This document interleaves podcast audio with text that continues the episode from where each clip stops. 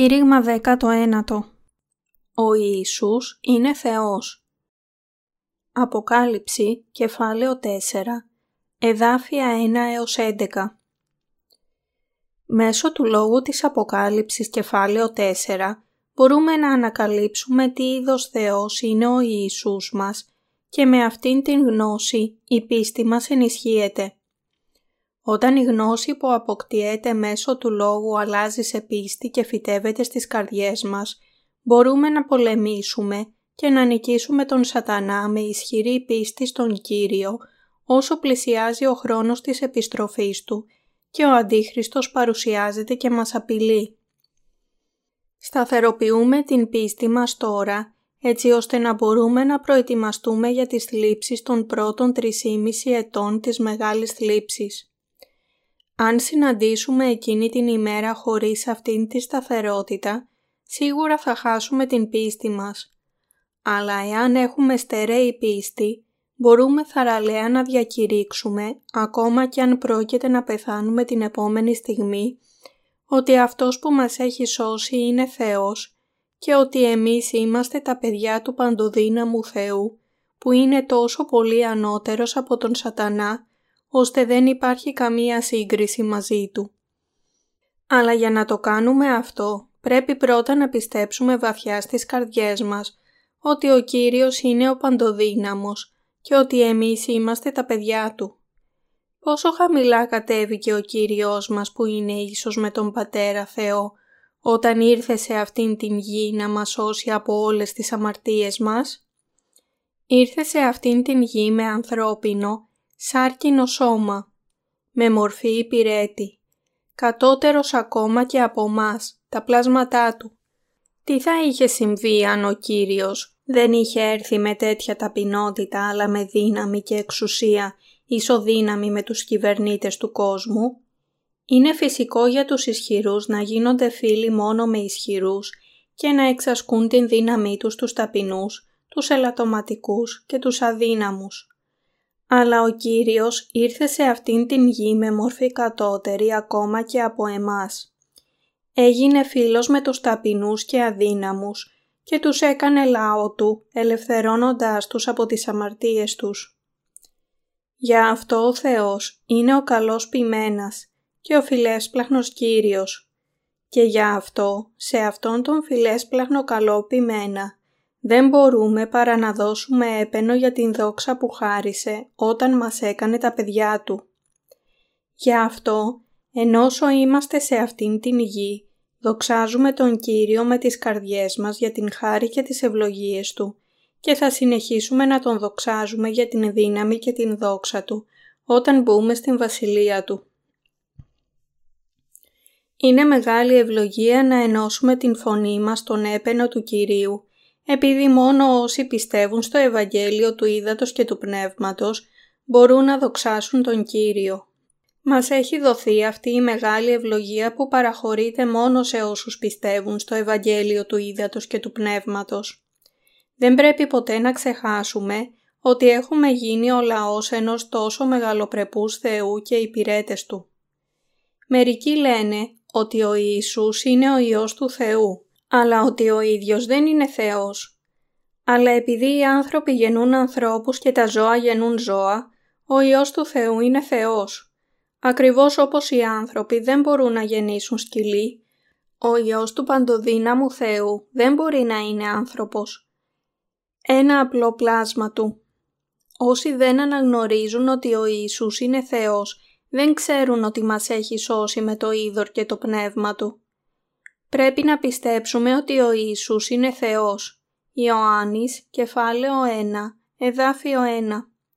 Όταν ο Πατέρας Θεός προετοίμασε έναν θρόνο για τον Ιησού Χριστό και μεταβίβασε όλη την δύναμή του σε Αυτόν, ο Ιησούς που ήταν, είναι και θα έρθει στην ημέρα της κρίσης και θα υπάρχει για πάντα. Κάθισε στον θρόνο του με δύναμη Θεού για να βασιλέψει πάνω από όλους και με την μεγαλειότητα του Θεού της δημιουργίας, της σωτηρίας και της κρίσης.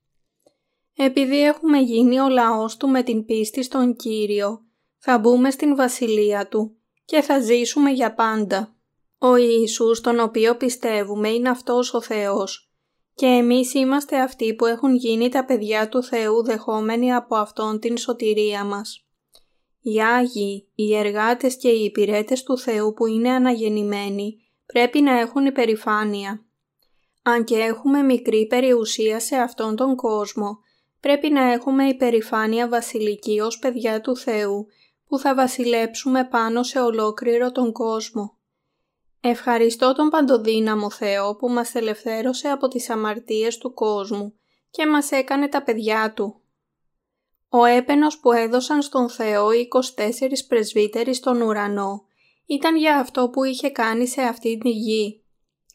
Ο έπαινός τους ήταν επειδή ο Θεός ήταν άξιος να λάβει όλη την δόξα, την τιμή και την δύναμη, επειδή όλα τα πράγματα δημιουργήθηκαν από Αυτόν και υπάρχουν με το θέλημά Του.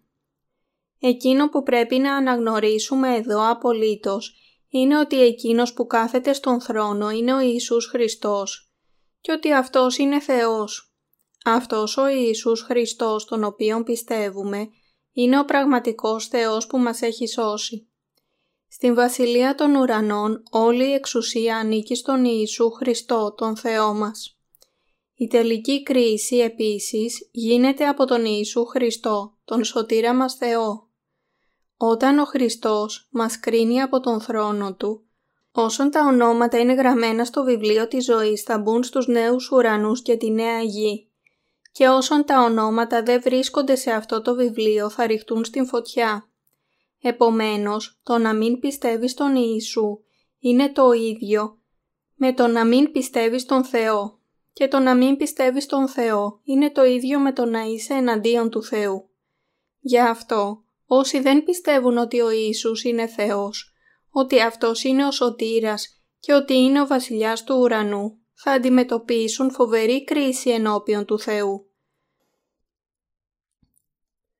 Μεταξύ εκείνων που πιστεύουν στον Θεό υπάρχει αυτή η ομάδα που ονομάζονται μάρτυρες του Ιεχωβά, οι οποίοι εσφαλμένα πιστεύουν ότι ο Ιησούς, αν και είναι ο Υιός του Θεού, ο ίδιος δεν είναι Θεός. Αλλά αν δεν ήταν ο Ιησούς Θεός, δεν θα μπορούσε να μας έχει ελευθερώσει από τις αμαρτίες μας, γιατί μόνο εκείνος που είναι τέλειος μπορεί επίσης να μας δώσει τέλεια σωτηρία. Είμαστε τόσο αδύναμοι που οι καρδιές μας αλλάζουν εύκολα με τις αλλαγές των περιστάσεων. Ο λόγος για τον οποίο μπορούμε να δοξάζουμε για πάντα τον Ιησού Χριστό τον Θεό μας παρά τις αδυναμίες μας είναι επειδή ο Ιησούς που ζει για πάντα και είναι για πάντα τέλειος έχει γίνει ο σωτήρας των αμαρτωλών. Μόνο όσοι έχουν σωθεί μέσω του Ιησού Χριστού, του τέλειου Θεού που έχει αφαιρέσει όλες τις αμαρτίες, μπορούν να δοξάζουν τον Κύριο. Η πίστη μας στον Ιησού Χριστό μέσα στις σκέψεις και τα μυαλά μας δεν πρέπει ποτέ να είναι όπως αυτές των κοσμικών θρησκειών. Όταν ξέρουμε και σκεφτόμαστε τον Ιησού ως Θεό και η πίστη μας σε Αυτόν είναι κατάλληλη, μπορούμε να έχουμε εμπειρία του πραγματικού Θεού. Πρέπει να ζήσουμε με την πίστη μας που πιστεύει στον Ιησού Χριστό ως σωτήρα μας Θεό και με αυτήν την πίστη μπορούμε να πολεμήσουμε και να νικήσουμε τους εχθρούς μας. Όταν πιστεύουμε στον Ιησού, τον Θεό μας, με άλλα λόγια, αυτή η πίστη θα κάνει τον σατανά να τρέμει από φόβο και θα μας επιτρέψει να μείνουμε σταθεροί και να νικήσουμε τις δοκιμασίες και τις λήψεις των έσχατων καιρών. Από την άλλη πλευρά, αν δεν πιστεύουμε στον Ιησούς ως Θεό μας, ο σατανάς θα γελάει με εμάς και θα μας χωρίσει από την πίστη μας.